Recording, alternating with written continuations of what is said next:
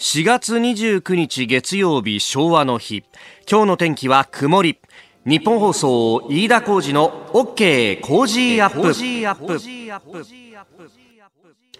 朝6時を過ぎました。おはようございます。ニッポン放送アナウンサーの飯田浩司です。おはようございます。アシスタントのニッポン放送アナウンサー新行市佳です。ゴールデンウィークも8時まで生放送飯田浩二の OK コージーアップですあのー、今日は昭和の日で、はい、えー、平成からそして令和へ向かうというね、えー、非常に歴史的な、えー、ゴールデンウィークを迎えておりますが、あのー、日本放送はこの平成が満ちるという直前でありますが、あ昨日、おとといと日比谷公園でラジオパークというね、えー、ラジオのお祭り、えー、リスナーのあなたに、えー、感謝申し上げるというイベントを行いました。本当たくさんの方にね、お越しいただいて、えー、7万5000人の、はい、2日間で。はい、はい、まあ、特にね、土曜日は結構寒かった、雨も降っていた、ね、えー、そんな中でお越しくださった方々もたくさんいらっしゃったということで、はい、2日で7万5000人のリスナーの方々にお越しいただきました。本当にありがとうございました。本当にありがとうございました。我々2人は、まあ、土曜日はお休みいただいて、日曜日にね、集中的にこう、はい、いろんなところに顔を出させていただきましたが、もうたくさん、あの、感想も届いておりまして、えー、ありがとうございます。あの、最後エンディング3時半からのステージでは、各番組ががいろいろね、企画を凝らしてということをやりましたけれども、我々、えー、 Cozy up! チームはニュースイントロクイズ。はい。はい。えー、印象的なニュースのシーンを少し流して、これ何のニュースでしたかみたいなことを聞いたっていうのをやったんですが、ええー、ラジオネームまるまるぽんぽんさん、高津区、川崎市からいただきました43歳会社員の方、えー、飯田さん、新行さん、ラジオパークお疲れ様でした。えー、ニュースイントロオリジナルのジングルがあったりと凝ってて面白かったですよ、と。ありがとうございます。ありがとうございます。えー、飯田さんの安倍総理のモノマネは見破られちゃったので、次回は見破られないようにレベルアップに励んでくださいと。いただききました。えあのあっという間に答えられましたね。そう一番最後この声は誰の声でしょうかってね言って安倍総理の声が流れてきたんですけど実はそれは飯田さんの声で、うん、でも誰も引っかからなかったんですよね。いや本当にね あっという間に答えられたんで、ね、愕然としたんですけど。まあそれはあのね次回昇進をしたいと思います。あの本当いろんなところで声かけてくださって新庄アナウンサーももう引っ張りだこのような状態で、はい、そうですね。結構本当分刻みで移動していたのでそう,、ね、なんですよね。あちこち行ったんですけどあのラジオリビングのブースでしたりとか、うんうんうん、あのオールナイト日本愛のブースで30分、3分間か、はい、3分間フリートークをしたりですとか、うん、本当にいろんなブースもありまして、その間もたくさんお声がけいただきまして、ね、あの、OK 工事アップ聞いてますよとか、あの、飯田さんをちょっと小馬鹿にしてる感じがすごく好きですとか。別に小馬鹿にしてるわけじゃないんですよ、本当に。絶対馬鹿にしてる。違います、絶対違います。そんなことないんですけど、その二人のやりとりがすごく好きですっていうふうに、あの、声がけいただいて、本当に、はい、嬉しかったです。ね僕も、あの、それこそあなたとハッピーの中継コーナーでったのはもう10年ぐらい前になるんですけど、えー、もうその頃にね、えー、知り合ったリスナーの方々がいまだに声かけてくださって、いや、元気そうで何より、ね、みんな10年間の、それ相応の年の積み重ねはあったんですけど、えー、なんかちょっとね、同窓会に出たような気分で、おわ元気でよ元気そうでよかったね、なんつって。いや、それこそだってね、あの、この間高島屋で、あの、トークショーやったじゃないですか。あの時はちょっと病気で入院しててって言って、で、その知り合いのリスナーさんが、あの元気づけたいからちょっとサイン書いてよってメッセージ付きでって言ってでそれ書いたらあの昨日来てくれてねいやまだだって術後そんな経ってないでしょって言ったらいやなんとか来たくて、えー、いやいや本当ありがたかったまあ無理せずにねねねえー、共に頑張っていきましょうよ。はい、ね。えー、そしてゴールデンウィーク。あのー、この OK 工事アップは月曜から金曜まで朝6時から通常営業でございます。ゴールデンウィークだって仕事だよっていうことなのね、うん、昨日も声かけられた人で配送やってるってことで今日だけ休みなんですと。いやだからあの月曜日また今日からハンドル握って配送やると思うんですけれども本当安全運転でね共に頑張っていきましょうさあ最新ニュースをピックアップいたします。スタジオに長官各紙入ってきていますけれどもまあ連休に入ったということもありまして各紙まずはあ手に取った感じが薄いなという感じもございます。そして、えー、一面トップはもうバラバラという感じですね。えー、まああ朝日新聞は災害大国児童を守る問われる備えと。あのー石巻市の市立大川小学校311東日本大震災その津波が北上川からこう上がってきたところで、えー、校庭でまあ避難をしようかどうしようかというところで時間を使ってしまったがために、えー、まあ、子どもたちが犠牲になったというようなことがありましたそれについての特集記事というのが朝日新聞は一面トップとなっております。まあ、その他も本当バラバラという感じなんですけれども気になるところで言うとですね読売新聞が一面ではなくて中の方で伝えているんですけれどもあの三沢沖に落ちた F35A という最新型のステルス戦闘機、まあ、航空自衛隊所属のものですけれども、えー、この、まあ、あ墜落した機体の捜索というものがこれ海底で本格的に始まるぞと。で、えー、日本のみならずアメリカも特殊深海活動支援船のファンゴッホというものを出して、えー、やるということになっております。ただこれが、まあ、水深大体1500メートル付近にあるんじゃないかと。で、まあ、あ上空からそれだけの深さにまで、えー、落ち込んだということもあるので機体がそのままの形はこう維持してないんじゃないかと。バラバラになってるんじゃないかというようなこともあるので非常に、えー、捜索は困難で長期間にになるんじゃないかというようなことが書かれております。でまあ、これ、あの、今回、えー、このアメリカの艦艇と、そして、えー、自衛隊の艦艇、さらに、えー、お深海をですね調査する、まあ、調査船海洋研究開発機構の海底広域研究船海明というものも出すとだからアメリカから1隻日本からは、まあ、所属違いで2隻が出るということなんですけれどもこれですね、まあ、あの F35 最新鋭の機体で、まあ、残骸の例えば塗料一つとってもそれは非常に、えー、機密性が高いとこれが例えば他国に渡った場合には、えー、もうアメリカも含めた、えー、各国の安全保障がもう丸裸になっちゃうというようなことが危惧されているんですけれどもただ、えー、この記事に一番後ろにですね気になることが書かれています、えー、引き上げられた機体が他国に奪われそうになった場合、えー、岩谷防衛大臣は国会で防護対象の武器等が破壊された場合は武器使用は認められないと答弁していると。壊れた機体が、えー、これ、えー、武器が破壊された場合だから武器等防護にえー、対象にならないというようなことが言われています。ただこれは、え、岩谷さんの発言ではあるんですが、え、何も岩谷さんがですね、え、個人的な見解して申し述べたわけじゃなくってこれはですねもともとこういうことが言われてるんですよ、え、平成11年4月23日に衆議院の防衛指針特別委員会に提出された資料の中にも、え、その一文があります。これ自衛隊法の95条にて、えーこの武器等防護というのが、えー、規定されてるんですけれどもこの防護対象の武器などが破壊された場合武器の使用はできなくなるということが明記されていてこれは法律の解釈としてまさにそうなんです。というのはなぜか。憲法9条の武力の行使に該当しないように細心の注意を払うと残念ながらこういう形になってしまうというのがこの昭和戦後から平成に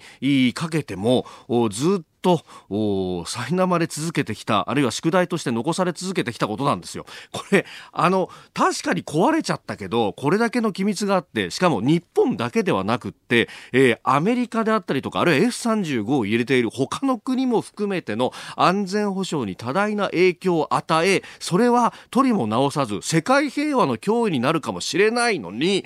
日本という国はですねじゃあ引き上げられてきたこの F35 の機体を他の国が取ろうとした時に守ることすらできない。守ろうとして武器を使うことすらできないそれがこの国の現状でこれが令和へ宿題として引き渡されるということなんですね。法律ではこれ何ともならないところになってきております。えご意見お待ちしております。メールは COZY コージーアットマーク 1242.com です。あなたの声を届けますリスナーズオピニオン6時24分に今なりました。まあいろいろニュースに対してのご意見いただいております。先ほどちょっとご紹介したあの F35A のまあ、あ引き上げについての話ですけれども、えー、ツイッターです、柴犬野良犬さん、えー、普通に他の国が国の資産を取りに来たら窃盗なんだから、武器の使用とかじゃなくって、警察力で守るのがいいんじゃないでしょうか。なぜそこで軍事力使用の必要があるのかというご意見、えー、質問をいただきました。まあ、あの基本的にその警察力でっていうことになると、海上保安庁が出ていくっていうのが、あの、海の上での警察権の行使になるわけなんですけれども、まあ一方でですね、この、じゃあ F35A の機体というものが経済活動で窃盗するような魅力があるのかっていうことを考えると、そっちの価値というよりは、軍事機密、軍事上の価値の方がはるかに高いというのが、おそらく一般的な理解なんだろうと思うんです。で、そういった時に警察力でじゃあこれを守ろうとすると、警察力っていうのは、あの、相手の武器に対して、えー同等かそれよりちょっと上の抑止力で対処するということになるんです。何が起こるかっていうと、えー、その場合は相手が撃ってこなければ撃てないと。要するに、あの、警察官が発砲するときっていうのは、相手がそれ相応の刃物を持っているときに威嚇で発砲する形しかできないじゃないですか。えね、あの、例えばサブマシンガンを持ってそれで見せることで警備するっていうのは日本の警察力ではなかなか難しいと。他国だったらそれできるんですけどね。ねというのがあるので、その場合に何が起こるかというと、これ、あの、向こうが強大な武器を持ってきた時には、あっという間に殲滅されてしまうんですよ。で、今回はこれ、軍事力的な面での魅力の高いものっていうことを考えると、向こうから圧倒的な武力で来た時に、じゃあ何が起こるかっていうと、結果的にはこれ、守れないと。丸腰でそのままミスミス持ってかれるっていうことになる。それがいいのかなっていうところ。それでいいのであればいいんですが、そうなると、じゃあ日本に武器を売ってくれる国は金輪際なくなると。それでも丸裸で日本を守るのかっていう、その議論を本当はしなきゃならないんですよ。それであっても話し合えばいいじゃないかっていうのは、それはそれで一つの考え方としてはあるんですけど、じゃあ、本当にそれで現場の自衛官たちは命危険にさらすことになるぞっていう、そこを考えるとね、私はそんな国にしてほしくはないなという気はするんですが、いかがなんでしょうか。これは本当議論をしていきましょうっていう話です。えご意見お待ちしてます。COZI コージーアットマーク 1242.com です。さあ、7時台はコメンテーターの方々とニュースを掘り下げます。今朝のコメンテーター、ジャーナリスト、須田慎一郎さんです。おはようございます。おはようございます。よろしくお願いします。はい、お願いします。入ってくるなり、新行さんの服をいじりまして。ええ、いやなんか今日華やかなね。華やかなね。なんか、花柄レースのね、肩口が。なんかもう肩に力の入った服装してるからどうしたのって聞いたら、ね、特別な番組の収録があるからそうそうそうそう。何の番組？マッスルレディオというあの筋肉の番組担当していてですね。今日それがあるから、こう一生懸命の服装してて、まあいつもはね、適当な格好してるよね、本当ね。どうでもいいっていう二人だと思うよ、そうですよね。筋肉のないやつでリスペクトもない。悪かったら全肉で、この野郎。次第よろしくお願いします。4月29日月曜日昭和の日。時刻は朝7時を過ぎました。改めましておはようございます。日本放送アナウンサーの飯田浩二です。おはようございます。アシスタントの新業一華です日本放送飯田浩二の OK 工事アップ。あなたと一緒にニュースを考えていきます。7時台はコメンテーターの方々とニュースを掘り下げる時間帯。今朝のコメンテータージャーナリスト須田慎一郎さんです。須田さんおはようございます。おはようございます。よろしくお願いします。須田さんには番組エンディングまでお付き合いいただきます。では最初のニュースこちらです。安倍総理日朝首脳会談に意欲。トランプ大統領も全面協力安倍総理大臣は週末ホワイトハウスでアメリカのトランプ大統領と会談し拉致問題の早期解決に向けて次は私自身が金正恩委員長と向き合い解決すると述べアメリカ側の協力を求めました。トランプ氏は日朝首脳会談の実現について全面的に協力すると表明しております。えー、トランプ氏が 2, 2月の2回目の米朝首脳会談の中でも拉致問題を提起したことに謝意を伝えたと感謝したということで、はい、えまあ、この一連のやり取り、あのー安倍さんがね、終わった後のぶら下がりという取材の中でも、かなり詳細に明らかにしたというところだそうです。はい。あの、日中首脳会談と言いますとね、はい、やっぱり思い出されるのは、あの、小泉純一郎さんのね、はい、小泉政権の時の2回にわたる日朝首脳会談ということなんですけれども、うんはい、で、その時にね、えー、なぜ北朝鮮は、えー、日本との首脳会談を、えー、実現したのかと、はい、えー、まあ、応じたのかというところをね、思い起こしてというか考えてみる必要があるんだろうと思うんですけども、うん当時ですね、北朝鮮は日本にあることをね、えー、期待したんですよ。はい、それは何かというと、えー、まあ、アメリカとの橋渡し役を、えー、ね、果たしてほしいというね、はい、えー、当時はですね、北朝鮮としては、もちろん、あの、あの、まあ、いろいろな国々との交渉は、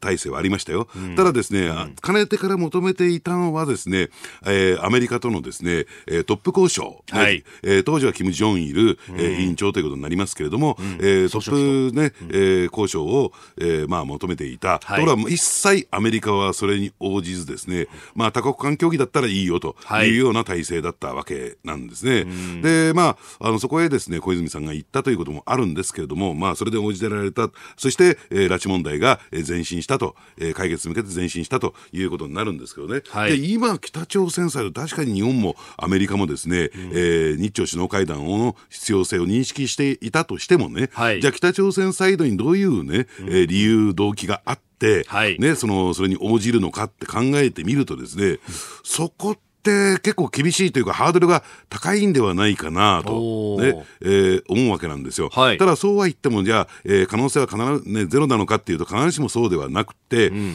例えば、その、米朝のですね、はい、えー、交渉を進めていくにあたって、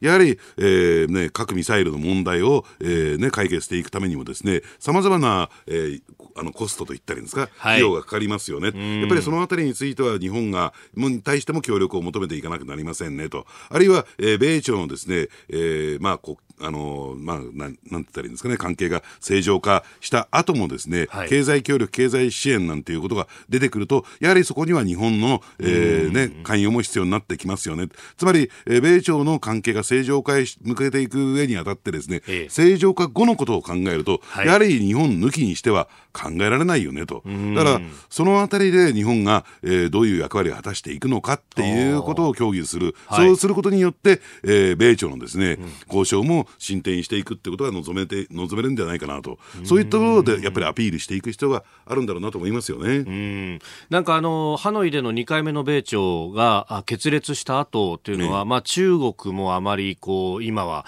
よろしくないと。で、ロシアにこう求めに行ったけれども、それもまあ成果なく終わったと。はい、いよいよ日本に来るんじゃないかみたいなことが、まあ今日、読売新聞などがね、ちょっと論説で載っけてますけれども、ええ、そっちのルートよりは、むしろ米朝が進んだ時のお日本の役割というものを意識しておいた方がいいそうですね。あの、少なくともですね、はい、あの、トランプ大統領と、えー、キム・ジョン氏はですね、うん、関係はいいんです。個人的な関係という点では、ここは、えー、いい方向に向かってるんだろうと思うんですよ。うんはい、ただ、具体的にね、えー、えー、個別具体的な、えー、交渉の内容になると、はい、そこは大きな齟齬が出てくると、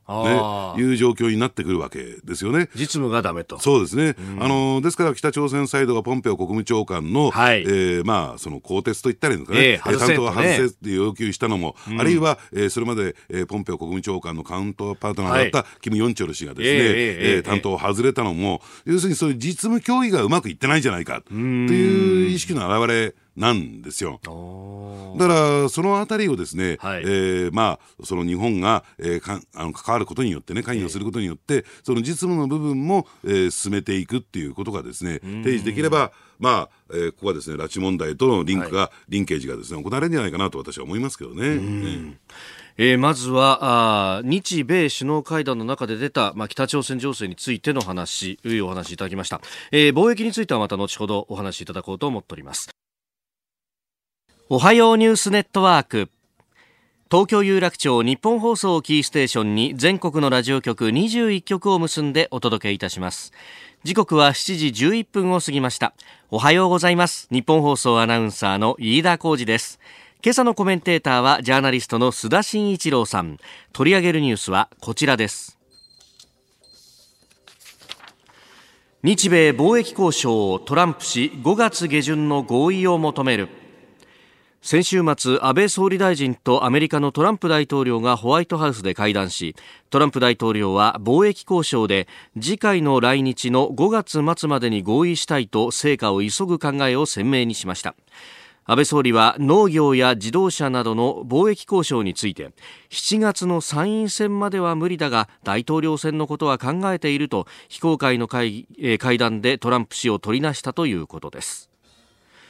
まあ、当初、今回の会談で何らかの合意が欲しいと、えー、いうことを事前の茂木さんとライトハイザーさんの会談の中でも持ちかけていたというような報道もありましたね、はい、もちろんですね。トランプさんとしては、はい、えー、ここでやっぱり何らかの成果を出してですね、えー、やっぱりアメリカのですね国民特に、えー、トランプさんの支持層であるですねアメリカ内陸部のやっぱりあのどうなんでしょうねあの仕事がないとか、はい、あるいは、えー、低賃金であるとかそういった人たちにですね、うん、仕事あるいは賃金をもたらすような具体的な成果っていうのが、はい、えー、必要だったんではないかなと思いますよね。えー、あのですからそういった点で言うと、えー、日本としてはですねやっぱりあの自動車産業のですね、はい、まあ言ってみればあのどうなんでしょうねその工場を設置して投資をするということは、えー、えー、工場を作ってですねやっぱりたくさん雇用をして、はい、えー、そしてそれによってですね経済的に、えー、プラス効果を呼ぶというようなことをやっぱり約束してほしかったんだろうと、はい、えー、トランプさんとしては思いますよね。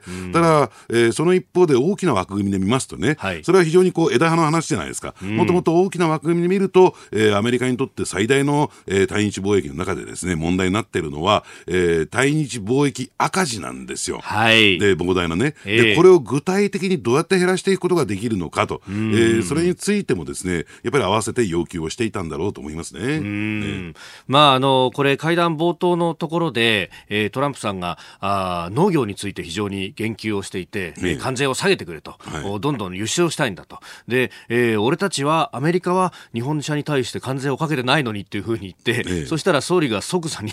いやアメリカさん2.5%の関税はかけてますよねっていうのは言ったという、はい、ちょっとあのおそこら辺からもうバトル始まってんのかなみたいな感じもありましたけど、ね、え。ー、あのー、ですからねあのアメリカにとってですねあるいは大統領選を強く意識するんであれば、はい、その中西部という地域があってイリノイ州だとかね、はい、ああいった国葬地帯ですよ、えー、国葬地帯のですね票っていうのは票田というのは全く無視できないんですね、ですからそういった人たちそういった有権者をですね納得してもらうためにはですね、うん、アメリカからもっともっと変えと、はい、農作物を買えと。いうのももう一つの大きな柱なんだろうなと思いますよね。えー、ただですね、じゃあアメリカからもっと農作物を買えと言っても、はい、そんなにたくさんの種類のものが作ってるわけじゃないんですね、アメリカというのは。あの大豆こ、えー、大豆小麦、トウモロコシ、菜種、大麦なんですよ。で、まあ、この場合のトウモロコシっていうのは、はい、あのデントコーンといってですね、うん、えー、飼料用の、つまり、はい、えー、畜産物に食べさせるですね、うん、飼料用の穀物なんですね。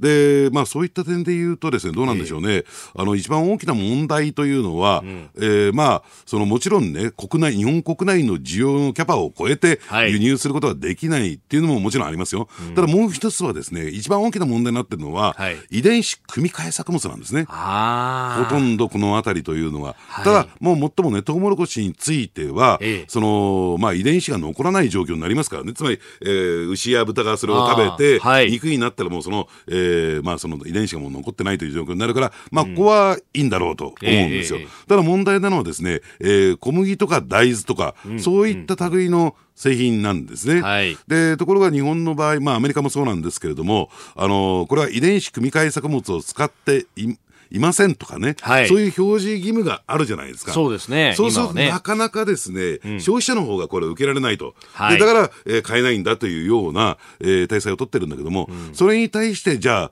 えー、それおかしいだろうというね、はい、いうのが、まあ、アメリカの主張ですよ、これはもちろんね。えー、で、そういったところでもっともっとそれが入っていけるような、うん、そういう仕組みを作れというようなところが本音としてあるんだろうなと思いますね。いわゆるそういうのって、関税の上げ下げで輸入量を規制するんじゃなくて、非関税障壁というやつの一環。そうですね、うん、だからアメリカの農作物が、はい、えー、日本のマーケットに入っていけない、うん、そういう仕組みを日本は取ってるじゃないかと、ね、向こうから言うとそういう主張になるえー、これは不平等であるというね、はい。えー、そういう考え発想なんですよ。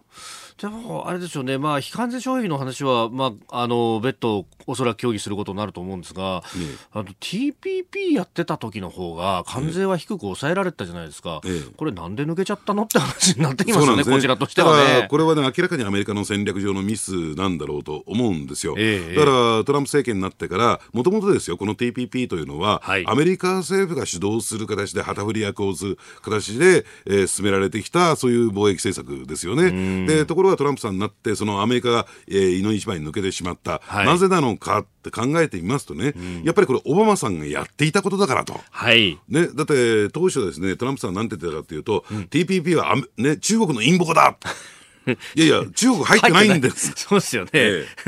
え、つまり TPP に対してほとんど理解してなかったんですよ。ああ。だから、つまり前政権がやっていたことは、とにかく全部否定だとい。うところで入ってきましたからね。はい、だから、とは言っても、今更長い DPP に復帰というところも、なかなかなじまないんだろうと思う。うですから、えー、日本との間で、その、はい、新たな貿易協定を結んで、事実上、えー、そこにですね、TPP をドッキングさせるという方向で、えー、進んでるわけなんですよ。だから、そういった点で言うとね、えー、アメリカのですね、はい、えー、貿易戦略というのは、政権交代によって、えー、えー、非常にですね、こう、なんていうのかな、あのー、まあ、ちょっと、えー、まずいっていうか、そのせせ、接続しない状況になってしまったのかなと思いますけどね。揺らいじゃったと、そういうと。はい、だからこれ、まあ、TPP の水準、本当に TPP と同じ水準であれば、日本としては別に、まあ、あのー反対する理由がないというか、もうあそこまでは譲っちゃったもんな、みたいなところはあるわけですよね。えー、その線だと、やっぱアメリカの方が納得しないってことなんですか、うん、で、加えてですね、やっぱり、その、貿易摩擦といったんですか、貿易上の対立が起こったときに、はい、それをどう解消する仕組み、システムを取っていくのかと、うん。はい、その仕組み作りをもう一回ゼロからやらなきゃならないというところも、まあ、問題としてあるでしょうね。そういう実務で汗をかく人がなかなか少ないってことですか、えー、ですから、トランプ政権の場合はですね、はい、もうほとんどいません、実務やってる人が。いないんですか？ええもうどんどんどんどん首切っていったり、あるいは辞職をだ辞辞表を出していった経緯から言ってですね、はい、えー、実務を知っている専門家がほとんどいなくなっちゃったんですよ。だからこう積み上げてですね、はい、最終的に、えー、トップ交渉で合意するという、そういう仕組みが取れない。えー、つまり、えー、トップダウンで全部やっていかなきゃならない。はい、こう決めたんだからこうやれというね。うん。ただトップ同士で細かいところまでは詰め切れないですもんね。お互いそこまで細かくはね、理解してるとは、えー、ちょっとわからないね。それが疑問ですけどね。えさあそしてもう一つのニュース中国の一帯一路についての国際会議ですが成果を強調して閉幕というニュースも入ってきております、えー、習近平国家主席と37カ国の首脳級の円卓会議を開いて3日間の日程を終えたと。7兆円以上の事業協力だそうですけれども、えー、あのー、ですからねこれについてもね、はい、えー、ほとんどメディアは取り上げてないんですけれども、うん、もう中国はこの一帯一路計画というかな、はい、プランについてですね、えー、もう事実上ちょっと戦略は破綻してるんじゃないかと私は見てるんですよ。どういうことかというと、この一帯一路と、はい、えー、ね、表裏の関係になっているのは AIIB というのがありましたよね。はい、で、これは世界銀行と、はい、えー、まあ、その対決、対立する形でというかな、うんうん、ライバル視する形で、とにかく資金をどんどんどんどん出していきましょうと。ね、で、基本的なところは中国の資金援助かもしれないけども、それに付随するところの、えー、必要な資金は、この AIIB が、えー、融資をしていきましょう。ところが借りる側にとってみる、資金援助を受ける側にとってみるっていうと、はい、やっぱりいろんな国々で起こってきてるように、うん、ちょっとあまりにも過剰な債務すぎるよねという状況になって、、はい、えー、その資金繰りがつかなくなるっていうケースが出てくるんですよ。じゃあそうなった時どうするのかということなんですが、はい、中国が考えたのはこういうことなんですよ。うん、ね、IMF、つまり、はい、えー、中長期的な、えーね、資金繰りについて、国の資金繰りについては、世界銀行ですよね。はい、えー、まあ言ってみれば、こういうインフラ整備なんかに使う資金。で、ところがですね、貿易等々を含めてですね、えー、短期的な資金繰りがつかなくなった時に、登場するのが、ええ。国際通貨基金 IMF なんですね。はい、で、IMF で、えー、主導権を握ることによって、うん、そこをうまく回転させようとしたんですよ。あ IMF 側も牛耳ることでそうです両方で回そうとした。ええ、なるほど。返せなくなったら。はで、それは、でその中でもおいては、はい、出資比率を引き上げるという、こう、え、動きをずっと中国がやってきたじゃないですか。やってましたね。で、アメリカがそれストップかけたでしょ？この間ストップかけたばっかりですね。あれはこの問題にリンクしてくるんですよ。そこが繋がってくるんですか？なるほど。そうかそうか。短期的な資金繰りのところを IMF に助けてもらえば、ええ、AIIB および中国としてはそんなに損をこかないと。そうなんです。ほでそしてその国にとってもですね,、はい。えーね、あのいいことじゃないかと、えーえー、資金の繰り延べだったりとか、回していけるんであれば。で IMF は、まあ、先進国がですね金出すわけですからお前たち金出せってことですよ。なるほど。アメリカ日本などを金づるにして EU に、ね、しても。はは壮大な計画を立てましたけど、えー、これは破綻を破綻したそこがポイント、ええ、ポイントです。IMF のニュースってそうつながってくるんですね。そうつながってくるだからそこリンクさせてないんですよ誰も。誰もリンクさせてない、え、そこ、ほー。いやでも中国ってのもそういうの巧妙に考える国ですね。考えますよ。一筋縄じゃいかないですね、えー、この時間はジャーナリスト須田慎一郎さんとお送りしてまいりました。日本放送でお聞きの方この後も須田さんにお付き合いいただきます。以上全国のラジオ局21局を結んでお届けしました。おはようニュースネットワークでした7時27分になるところです。今朝のコメンテータージャーナリスト須田慎一郎さんです。引き続きよろしくお願いします。はいお願いします。続いては教えてニュースキーワードです。上級国民。12人が死傷した池袋暴走事故の運転手であった87歳の男性が元官僚で大手メーカーの副社長を経験し叙勲まで受けていることからネット上では上級国民とされ上級国民であるために逮捕されないという説まで流布されております。まあ、これね、上級国民って、東京オリンピックのエンブレムの騒動の時に、なんか初めて出てきたような言葉でもありましたけれども、はい、お今回はこれだけ肩書きがいっぱいついていた人で、元官僚でもあると。いうこともあるんで、えー、逮捕ではなく任意での捜査なんじゃないかというようなことまで言われております。あのー、ですからね、まあ、おそらくこういった批判が出てきた背景にあるのは、はい、やっぱり不公平感なんだと思うんですよ。えー、ね、普通だったらこんなことをじゃあ自分がやったら逮捕されるでしょうと、はい、えー、じゃあなぜこの人は逮捕されないのかっていうね、はい、えー、というですね、まあ、不公平感があって、うん、その理由をこういろいろ探っていくと、まあ、いろんな肩書きが出てきたりとか、元官僚であったりとか、はい、というところがやっぱり引っかかってるんではないかなと思いますよね。ただね、ここで考えてもらいたいのはね、はい、こういったその逮捕、つまり身柄を取る強制捜査というのは、ええ、何もね、罪を犯したから、あるいは罪を犯した可能性が高いから、罰則を与えるという罰じゃないんですよ、これ。うんうんうん、ね、この、えー、今回、この時の拘束のは罰じゃない。ええ。うん、えつまりあの、逮捕ということについて一般的に言えばね、はい、それは何かというとですね、えー、まあそういった犯罪を行為を犯した、えー、可能性が高いにもかかわらず、うん、えー、逃亡の恐れがある、はい、あるいは証拠隠滅の恐れがあるとい。う場合に限ってですね、裁判所が、えー、その逮捕というか身柄拘束を、えー、するですね、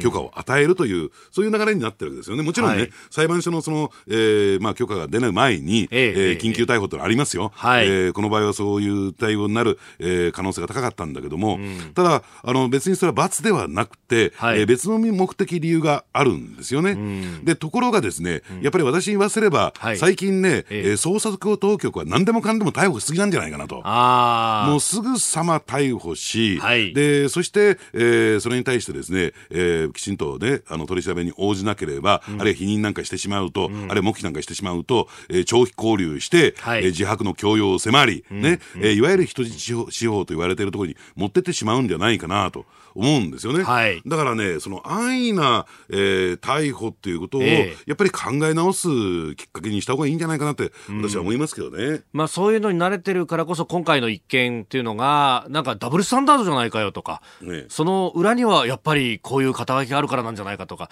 こういろんな憶測を呼んでしまうと。え。で、加えてですね、もう一つ踏み込んで言うと、はい、あの任意捜査なんだか、ええ。ー、強制捜査なんだか分かんないような今、状況になってるじゃないですか。そうですね。えー、これは任意なんですか？と、はい、えー、任意ですよと。でも任意捜査に応じなければ、任意の取り調べに応じなければ、はい、すぐ身柄拘束に行き着いてしまうというね。そうですね。はい。ね、あの、おいっこら警察官じゃないけれども、ね、うん、えー、そういうところに対してもですね、はい、ちょっと問題点は私はあるんじゃないかなと思いますけどね。うん、えー、まあ、今回のこの件に関しては、まあ、一般道100キロ近いね、速度で暴走していて、ブレーキの跡もなく、そして、はい、あのね、若い奥さんとそして小さな子供を一瞬で命を奪ったっていうこのま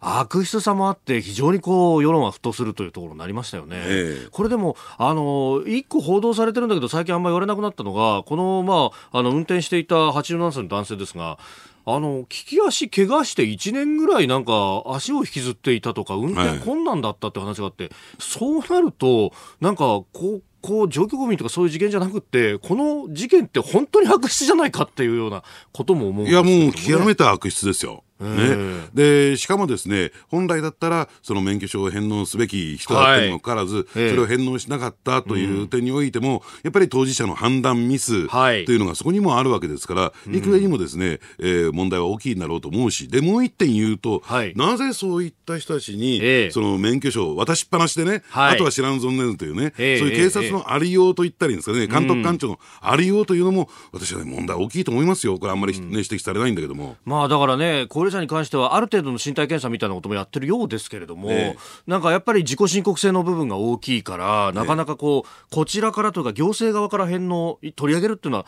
難しいということも聞きますけど、いや、そうは言ってもこういう事件を起こしちゃったらもともともないだろうって話ですよね。えー、だから、えー、このね、事件を起こした、えー、責任っていうのはもちろん当事者であるこの高齢男性にもありますよ。うん、ね、えー、事故をですね、はい、えー、起こしたね、高齢男性にもあると思いますよ。えー、ただその一方でやっぱりね、その免許を所管する警察、警察の責任はどうなのかと、この問題に対するね、はい、そこもやっぱり考えてみる必要は私はあるんじゃないかなと思いますけどね。うん。えー、今日のキーワード、上級国民でした。さあ、メール、ツイッター、ニュースについていろいろいただいてますね。まあ、この池袋の事故に関してっていうのは、まあ、いろんな方がご意見を寄せてくださってます。はい、ッツァンさん、ツイッターです、うん。どうなんでしょう？高齢者は高齢者用の車に乗せるとかっていうことも考えるべきなんじゃないでしょうか？例えば、えー、自動ブレーキ付きでオートマ負荷とか、と。おまあ、オートマじゃなくてマニュアルってことはクラッチ離せばとりあえず車は減速していくっていうことにはなるか、え。ー、ただねやっぱりあのな自動ブレーキってですね、はい、対物対人が、えー、えー、来た時に自動的にブレーキがかかる、はい、もうこの技術せ、ねあのー、まあ、成立してるんですよ、はい、確立してるんですよ。すでに、えー、だからもうこれをね、うん、あのー、実装するっていうね、えー、ことを義務付けるということも必要なんじゃないかなと僕は思いますけどね。うん。まあ確かに。であのつけてないと例えば保険料が上がるだとかか、もう罰則にしちゃうとか、車検っていうシステムがあるから、これ、徹底することは簡単だったりしますね。いや、簡単だし、メーカーにそういう指示出せばいいわけですからね。ああ、えー、まあ、そこどこ、でも、できるんだったらやればいいですよね。で、なんでそこをやらないのかなって思うんですけどね。それはやっぱり国交省所管と、こう、警察とっていうのは、またあるんですか？で、加えて、私はね、自動車産業の事情もあるんだろうなと思いますけどね。はあ、やっぱりそういうものをつけるとコストは高くなるし。そうですね。ええー、うん、そうすると、ただでさえ税金も高いのに車が売れないみたいなことになってくるわけですか、はい、なる可能性も高いってことですよね。ああ、そこを公で補助入れられたりとかってできないんですかね。だからそういう形で、えー、まあ全社実装すべきだと思いますけどね、本当に。うん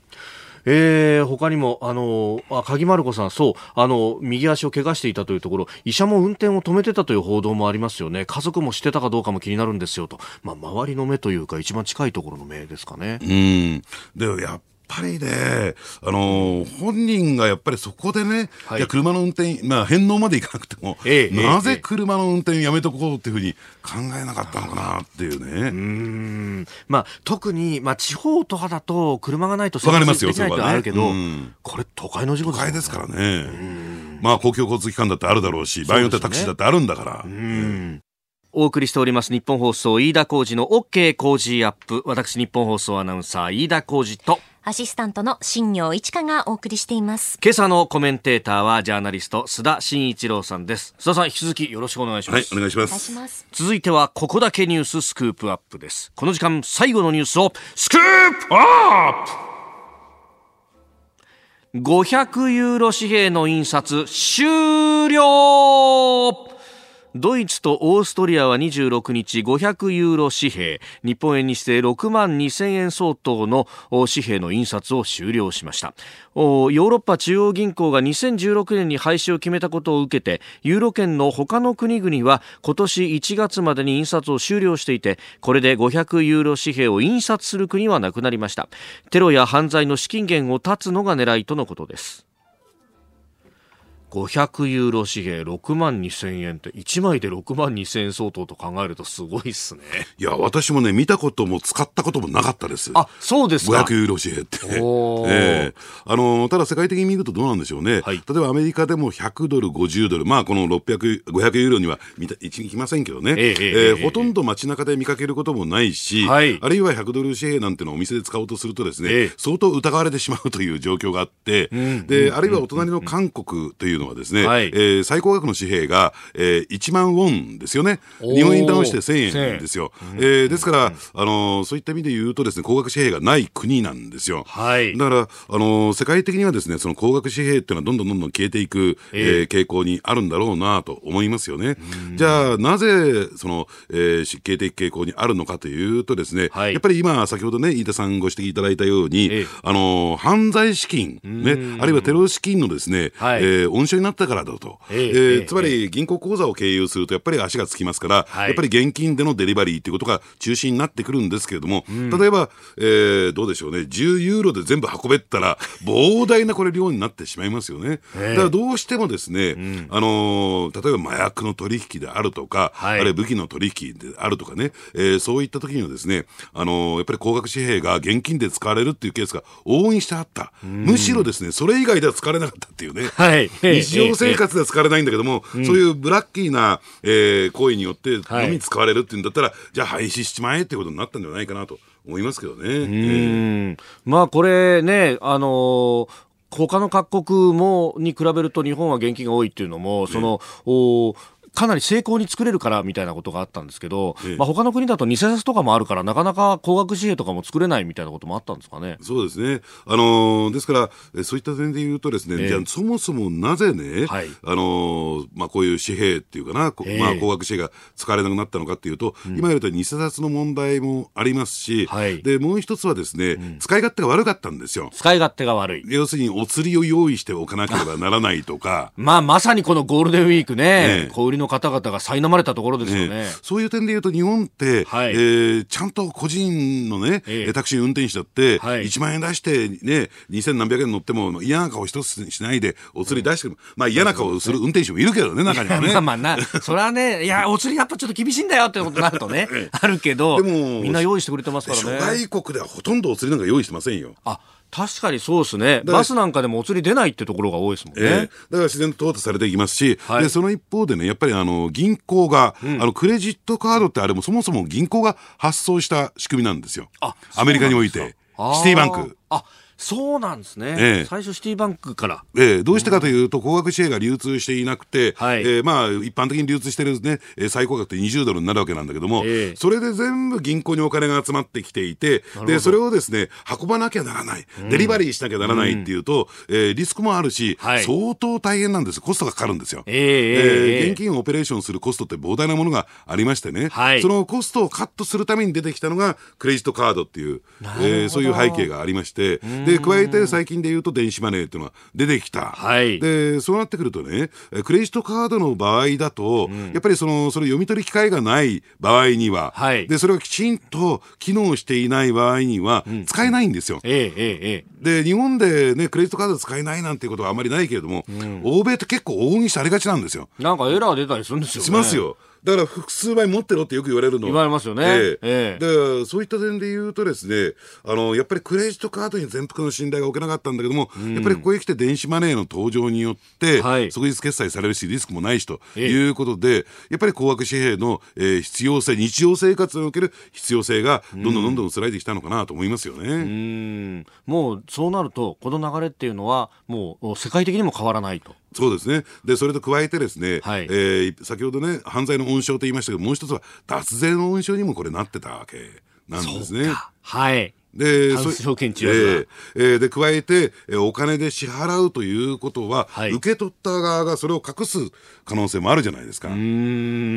すから、えー、国税当局っていうか税務当局としてはですね、はい、えー、まあ、電子マネー化をどんどんどんどんこれから進めていこうというね、えー、えー、狙いがありますから、はい、わざと使いにくくすると言ってるんですか？お金を使いにくい方向に、私はこれから持っていくんじゃないかなと思いますよね。現金を使いにくい方向に。なるほど。で、エクスキューズというか、まあ、説明としては、このテロだとか犯罪の資金源を断つためなんだからしょうがないでしょ、ということで言うと、みんな納得せざるを得ないと。韓国はそのケースだったんですよ。あ、そうなんです、ね、ですから韓国では今飲食店は、はい、えー、領収書をもらう場合にはクレジットカード支払い以外認めないんですよ。え、そうなんですか？そうなんです。へでかつては、はい、あの例えば1万円のもの、ね、あの飲食費を払うのに、結構たくさん紙幣が必要だったからみんな何を使ってたかっていうと、うん、あの小切手です銀行振り出し。はあ、ええ、なるほど。小切手ってのもね、え。ー、ほとんど今見ないですかね。えー、で、加えて小切手だとまだこれも脱税の温床になるっていうことで、はい、強引にクレジットカード化を進めたっていうね、